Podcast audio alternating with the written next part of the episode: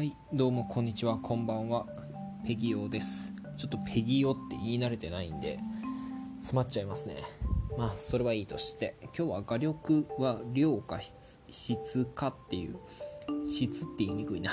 画力は量か質かっていう話をしていきたいと思います。えっとですね、まあ、結論から申しますと画力は量をこなすことで、まあ、向上します。この量っていうのをねちょっと取り間違えてえー、紙の枚数とかね。まあなんだろうな。うんまあ紙の枚数とかかな。とにかく。まあこう間違えてね紙の枚数をいっぱい消費すればいいのかみたいなことを言い出しちゃう人っていうのがね。あのー、まあ、僕がこう絵を描き始めて量とか質とかっていうものを調べてた時によく出てたんですけどそういうことじゃねえよっていう話も含めてちょっとしていきたいと思います。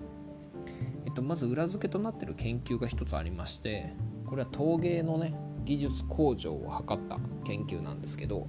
まあ、技術向上を図ったっていうか技術向上がどんな風に行われるかっていうのを、えー、まあ、調べた研究なんですけどえー、っとですね2つにグループを分けまして量をこなした方があ量をこなすこなした人にいい点数を上げるよっていう風に伝えたグループと1作すごいいいものを作った人にいい点数を上げるよっていう風に伝えた2つのグループに分けた。分けて、えー、陶芸の作品を作らせたんですね。そしたら結果的にですね量をこなしたグループの方が質の高い作品っていうものを作るようになったっていうことが分かっております。この研究の結果として出ております。えー、っとですねまあこれはまあなんだろうちょっと僕なりの解釈ですけどビジネスライクに言うのであれば PDCA をたくさん回せるからだと思うんですよね。作品を一つ完成させることによってその過程で得たものっていうもので、まあ、得た経験経験っていうもので、えーとまあ、ここ失敗だったなとかあそこもっとこうしたらよかったなっていうのを詰めると。いうことですね。質をとにかく追求するっていうのは、まあ、一つの作品に対してのえー、かける時間っていうのがめちゃくちゃ長くなるわけですけど、まあ、もちろんその中でもいろんな経験っていうのは積めるんですがやっぱり作品を一つ完成させることによってこそ見えてくるものっていうものが、まあ、大きいっていうことなんでしょうなこういう結果が出るっていうことは。絵描きの人だったらやっぱ経験してると思うんですけど、うん、なんかこう何て言うんだろうなんかこううまく描けないなみたいな時に一回思い切って描き直してみたら結構すんなりといい感じに書き直せたみたいな経験って結構まあみんなしてるんじゃないかなと思うんですよね。まあ、それが、まあ、答えの一つだろうなと。思います。あのまあ、要は一つを一つをまあ途中で投げたとしてももう一回改めてやり直すことによってその投げてしまうような状況に陥ったっていう経験が、まあ、自分の土台になってまた新しく作品を作ることによってえー、成功体験を積めるっていうことですね。そしてそこで得た気づきっていうものが、まあ、要は理解というか成長の糧になるわけですよね。とでですね、まあ、ピカソも14万点っていう作品残してるんですよね。めちゃくちゃ多作で知られてますけど14万点ですよ。14万点。確か14万だったと思うんですけど12万点だったかも分かんないけど、まあ、どっちにしてもすごいとんでもない量ですよね。彫刻とか版画とかそういったものも含めてですけどこのぐらいの数の作品を残してるんですね。でえー、っとまあちょっとこれ余談なんですけど、まあ、ピカソはまあデッサンとかめちゃくちゃうまいので有名ですけど、まあ、この作品っていうのがまあそのデッサンとかが含まれてるのかちょっと僕はちゃんと調べてないんですがまあ量をこなしてるわけですわな、ね、ピカソは若い時からうまかったので、まあ、もちろん天才って呼ばれるタイプの人ではあったんだろうとは思うんですけどね。で、えっと、ピカソの作品にこんな金額こんなとんでもない金額がついてるのが何でなのかっていうことの一つとしてちょっとピカソについて調べてたら出てきた情報なんですけどマーケット展開をしやすいから多作の作家っていうのはマーケット展開をしやすいからだっていう風なね話がちょっと見つかりましてあなるほどなって思ったんですけど、まあ、要はこれからピカソのなんかこう作品を集めてまあ、オークションやりますよとかそういう風な展開がしやすいっていうことですよね、まあ、絵画の世界とかで言うと。でこれは現実現実っていうか現代でも当てはまっていてま僕もこの前やってもらったんですけど作家のフェア。この作家の作品をちょっとセールで売りますよみたいな。フェアがやってもらえたりするんですね。これが1作とか2作とかない人だったらなかなかこういう展開ってしづらいんですよ。でも10作20作って作品持ってる人だったらこういう展開がしやすいわけですよね。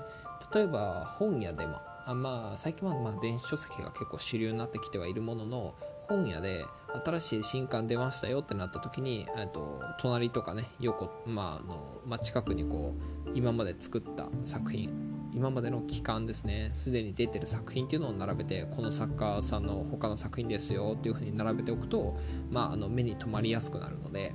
買ってもらいやすくなるっていう風な、まあ、こういう市場展開がしやすくなるわけですよねだから多作であるっていうことは、まあ、量をこなすっていうことですけど量をこなすっていうことは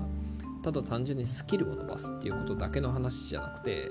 まあ、個人事業主というか、まあ、画家としてというか、まあ、そういった形でね生き残っていくっていうことにおいても重要重要なことなんですよね。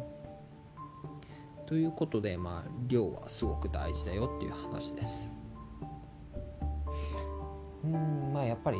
経験をたくさん積むっていうのがね一番、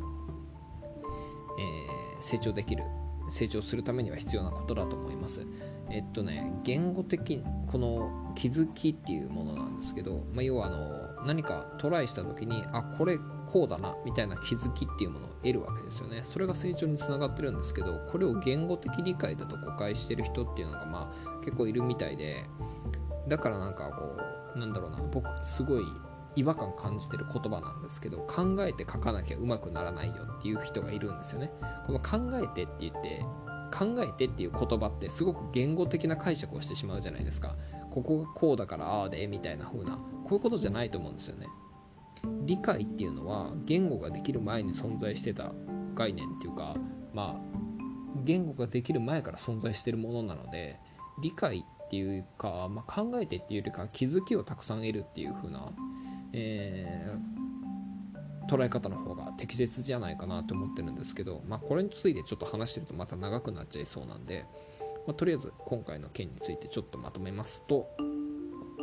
画力は質か量か、ね、画力向上は質か量かっていう話についてなんですが、まあ、その答えは量をたくさんこなした方がうまくなるのは早いよっていう話です、えー、作家として生き残るためにも量をこなすの大切ですよというお話でした。ということで今回はこの辺にしたいと思います。お疲れ様でした。ペギオでした。は